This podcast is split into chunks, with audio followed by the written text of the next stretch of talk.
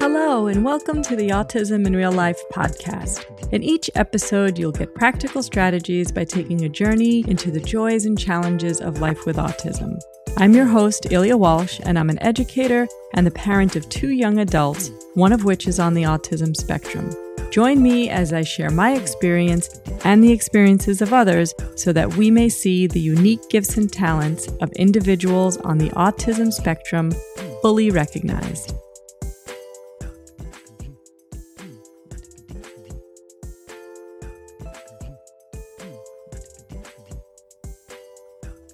Hello, everyone, and welcome. This is Elia with the Spectrum Strategy Group, and I welcome you today. Um, I know that we are just a little bit into the new year, and uh, a lot of what happens at this time of the year is preparing for um, IEP meetings and preparing for what comes in the next year. And maybe at this point, we're also checking for progress and seeing uh, how our kiddos are doing. And so that is something that happens now. We, are just about midway through um, a, a, typical school year. And I, I say that uh, very lightly, obviously. Um, but what I wanted to do was run a little mini course on what these processes are like. And it's coming, uh, this is kind of coming about because I'm working with several families right now who are experiencing some difficulties in creating uh, IEPs for their, their kids. And also, I'm working with many teachers who are looking at creating uh, really good, solid goals and plans for their students. And uh, I also know we have a lot of challenge happening now with COVID and different types of education models. And so I wanted to, you know, take take a few of these episodes to really dive in. And I know in the past I've talked about um, several different uh, aspects of the these processes, um, and I would encourage you to, you know, if you wanted to do a little bit of pre work, not that you have to, um, that you check out um, episode two, which is um, customized education plans for everyone. Uh, I would also very much encourage episode number six, which is the alphabet soup. So, alphabet soup talks a lot about all of these different acronyms that I'm going to be talking about now and in this mini course. So, um, and and there are a few others. And as we move through this uh, four session program, I will um, I will address the different pieces that I think um, you know would make sense for you to kind of dive in a little bit more deeply into different areas that we might touch upon. But in these uh, in these mini courses, what I'd like to do is actually take you through what the forms are like. The different sections of the forms. Uh, I will find some generic forms and post them so that you can look at them. Um, and then in each episode, I'm going to take you through each one of the forms, and so that you know and are aware of uh, what is in each of them.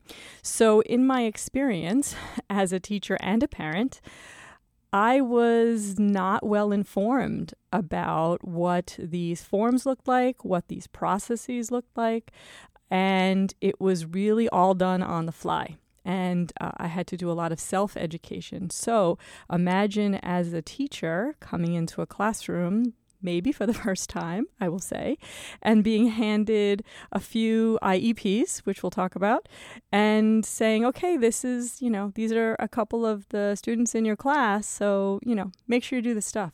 And I had never seen those forms before. So that was sort of not the best way to um, to engage a teacher and have them understand what a child needs uh, in their classroom. And then as a parent, I was also expected to jump into a meeting and not know what that meeting was going to look like, what was going to be the outcome of those meetings, what the forms looked like, nothing. So it was really, uh, again, learning on the fly as a parent. And, and some of that unfortunately will always happen, but if I can help mitigate some of that, and uh, it's also so difficult to be in these meetings and really wanting to do what's best for the student or for your child, and then kind of getting all of this information thrown at you. So, what I what my plan is is to offer a, a four session uh, mini course, and the areas that I am going to cover are um, a form called the IF SP, and that is um, an individualized family service plan. And if any of you kind of listened in onto the early intervention podcasts, um, we may have mentioned it in there real quick, right? Um, but uh, that is both a process and a document. And so that is for uh, children that are uh, part of the early intervention program. So if if your child um, has been found eligible for early intervention services, then this individualized family service plan or IFSP uh, would be a process, and then there would be an actual document and form that comes out of that, and that is for up to age three. Now, once we get to age three, your child will transition from an IFSP, theoretically, to, which would be second, uh, the second uh, piece to this mini course, would transition to an IEP or an individualized education plan. And that runs from age three through age 21, and that is completion of age 21, so just before the 22nd birthday. So we'll go through that form, and I, am kind of guessing that that form, when we go through that process, I might need two episodes for that one.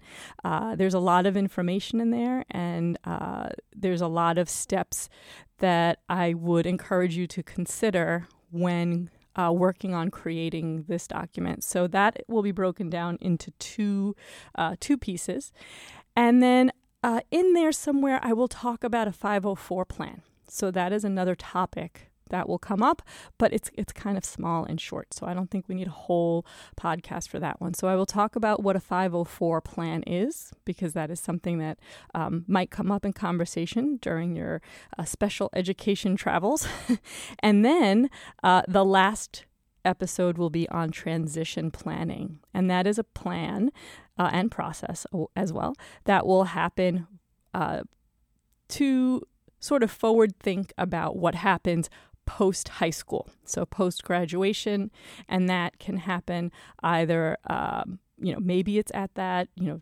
traditional 17 slash 18 age, but it can go all the way up to again almost that 22nd birthday. So um, those are the those are the areas that I am going to cover over these next four sessions.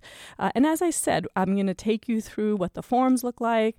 I'll take you through what should ideally be in those forms. I will um, point you toward the direction of where there might be some really good examples of goals that are set for each one of those forms. So again, all of these um, this these acronyms and all of these um, you know things that I'm saying right now. So the IFSP, the IEP, the 504 plan, and the transition plan.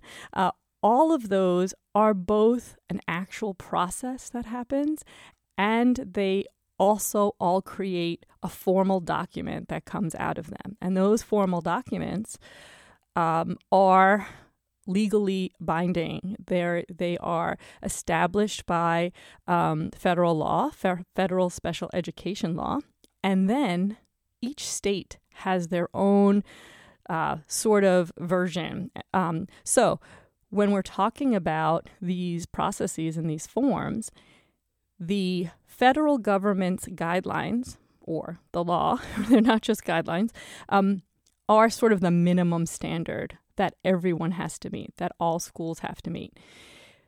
Anything that a state adds on to that is just a bonus. And so we'll we'll talk about that as well. There are many states who have made some of these processes more robust um, and and have added some really helpful uh, kind of things that make sense. Um, but they could also be state specific depending on the environment, the demographic, all that kind of stuff. But it's uh, but basically the state can supersede federal law uh, but um, you know, and but the federal law is the minimum, so we have to at least meet that as the minimum bar.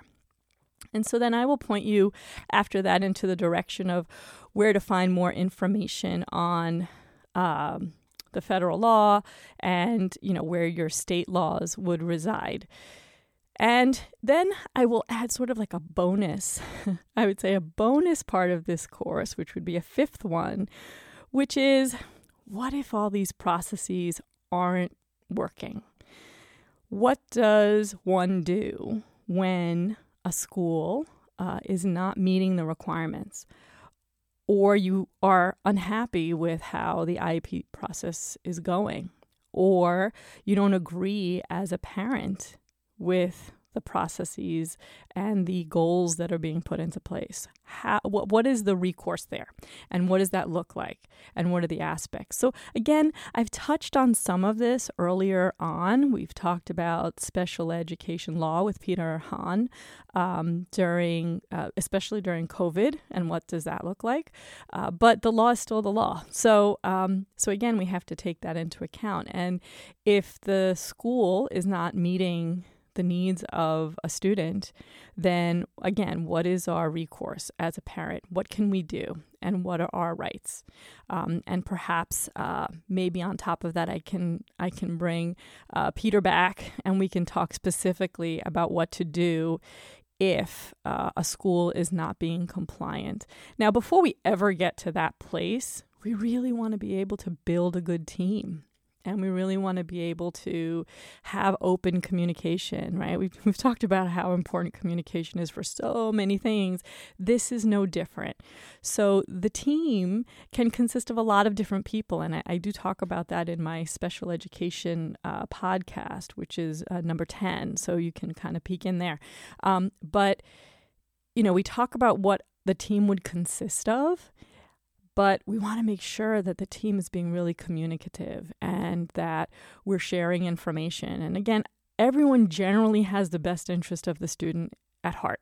And so, with keeping that in mind, of keeping um, a child's best interests, then how do we build really good communication and be able to share our concerns and be able to share um, things that are working, things that are not working before we ever get into some sort of more formal intervention, whether it's mediation or whether it's due process or, you know, we're starting to get into hiring lawyers and reporting to the state and all that kind of fun stuff. Um, we don't want to get there. We really want to be able to kind of make this work uh, before anything like that would ever be needed. And so I am looking to cover all of those areas. Um, and so uh, I hope that you will enjoy this, you know, four or five session um, set of uh, uh, episodes and let me know what you think. And also, uh, again, I always encourage if there's anything specific that you want me to cover over these next uh, four or five podcasts that you have a particular question about, I would really love to hear it because I want to make sure that I cover whatever your questions might be. And um, and also, if you have ideas or things that may have worked for any of you or other strategies, please, please let me know. Um, we can create a community here where we can share uh, what we've learned, what our experiences are, and and sometimes what works for, for one family um, and for one student is different for another one right everyone's individual and everyone has different needs and we also always have to keep the family needs and what the family's um, you know resources uh, both in time and money and um, you know other commitments that are happening uh, in in the in these processes as well. So uh, definitely, I'd love to hear from you and know what may have worked, what maybe didn't work, um, and uh, also any suggestions. And I'd really love to build a community around this. So maybe um, we can come up with you know a, a, group of some kind where we can chat so i don't know let me give me that let me give that a little bit of thought because uh, it just popped into my head as i was talking so uh, I'm excited to continue this uh, little course, and then um, I will talk to y'all soon. So take care.